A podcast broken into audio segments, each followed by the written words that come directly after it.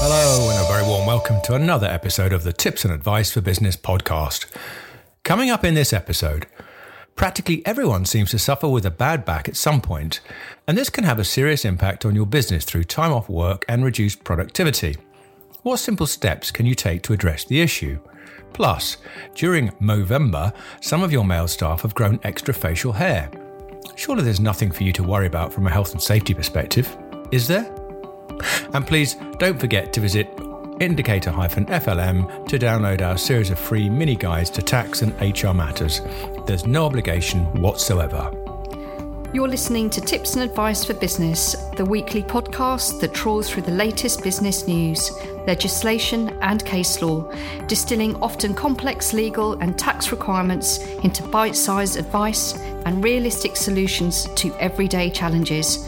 And all this in just a few short minutes, because we know that your time is precious. The Tips and Advice for Business podcast is freely available on all the usual platforms such as Spotify, Apple, Amazon, and Deezer, and is brought to you by those ever so nice people at Indicator FL Memo. For supporting information, please visit indicator-flm.co.uk. Your host today is Duncan Callow, solicitor and publisher. So, we hope you're sitting comfortably because it seems that many of your workers might not be. In fact, last year, 189,000 workers had time off work due to back pain alone. What causes work related back pain and how can you lower costs and improve productivity with simple steps to reduce this risk in your workplace? Well, while it's a fact that all work related back injuries cannot be prevented, ignoring job related risks is a leading factor in developing health issues, so it's clearly in your interests to take a hands on approach. The most common causes of work related back pain are muscle strain, which can be caused by sitting or standing in the same position for long periods, repetitive movements, and constant strains and pulls through various activities. Job related stress, which may take a toll on the worker's back over time as muscle tension results in back pain. Not taking sufficient breaks. Even if your workers are taking proper precautions, carrying out duties that place extra strain on their spine can increase the risk of sustaining an injury, particularly if they're not taking a break. And finally, ignoring health problems. If your staff have existing health risks, such as weight issues and conditions like high blood pressure, taking on extra work related duties may increase their back injury risk. So, where do we go from here? Well, it's it's actually very important to avoid directly blaming an employee and saying it's their fault that they have a bad back. You need to work with them to try to understand why they have not used equipment or failed to use the correct lifting technique. Try to find alternative methods for carrying out the task. This will undoubtedly pay dividends in the long run. Now, being aware of the risks can encourage employees to take steps to reduce the odds of causing an injury. By preventing and maintaining all musculoskeletal disorders, MSDs, in the workplace, you stand to lower costs, improve productivity, gain worker engagement, reduce staff turnover, improve morale, and reduce absence rates. Of course, this all sounds like win win to us. But what can you do to educate your staff in practical terms and lower the risk in your workplace? Well, the first thing you need to do, and this won't come as any surprise in a health and safety setting, is to risk assess. It really is the best way to predict the various factors that can lead to MSDs. It should consider the task, the individual, the load, the work environment, and anything else that you think is relevant. Next, you need to control the risks. Use the findings of your risk assessment to put controls in place. This doesn't have to be costly or uh, result in a big change, but could include modifying equipment or making alterations to work practices. Thirdly, take a break. Ensure that rest breaks are taken to enhance the body's recovery, thereby preventing fatigue. It's an investment that's worth making. Next, you need to ensure that there are good ergonomics. Balance the requirements of the job and the capacity of the employee. This can be done by adapting the task to the person through design of the work or developing the capacity of the staff member through training and workplace adjustments. Again, this doesn't need to cost money.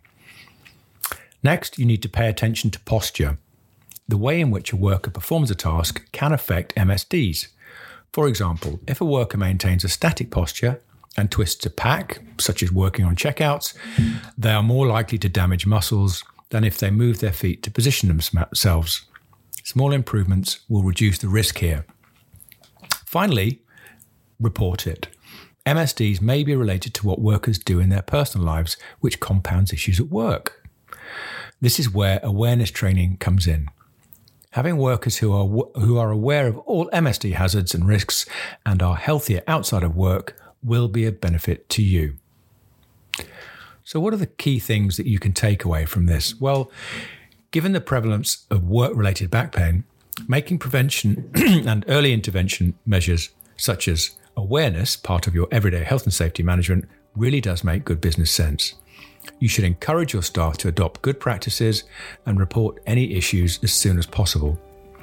Encouraging an open culture should help result in reduced incidences of lower back pain and therefore improve productivity. And remember, you mustn't point the finger at anybody and try and get them to take the blame for their back problems. It could be something that's been exacerbated at work.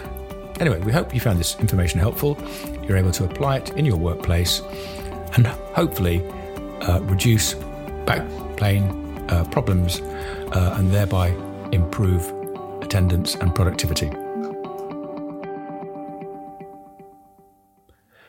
Well, in case you hadn't spotted an increase in hirsute upper lips, it's Movember, meaning that some of your male employees may be sporting facial hair in the weeks to come. Of course, it's all for a very good charitable cause. But surely there's nothing for you to worry about here, is there? Well, in fact, there are health and safety implications. Um, respirators are only effective when they are tight fitting and flush with the skin, assuming your business needs respirators, of course. Otherwise, harmful toxins and chemicals can be inhaled, which may result in a range of health complications. This means that facial hair should not come between the sealing surface of the mask and the face what can you do here if you've got guys who are, you know, supporting Movember? Well, you can ask them to undertake weekly face fit testing or request that they trim their facial hair so that the PPE is still effective. Or you could consider providing powered air hoods, although this, of course, will come at extra cost to you. So, in summary, facial hair may cause a problem with fitting a face mask properly just remember that safety should come first, so consider asking staff to trim their facial hair so they can wear their respirator correctly in dangerous environments. We're sure they'll understand in the circumstances. Anyway, can you believe it? We've reached the end of another episode of the Tips and Advice for Business podcast. But don't worry, we'll be back again very soon with even more incisive advice that you can apply to your business on a ready, ready basis. But for now, thank you for sharing your time with us and goodbye. You've been listening to the Tips and Advice for Business podcast. Every week, we trawl through the latest business news, legislation, and case law, distilling often complex legal and tax requirements into bite sized tips, advice, and solutions. For more information about our products and services, please visit indicator-flm.co.uk.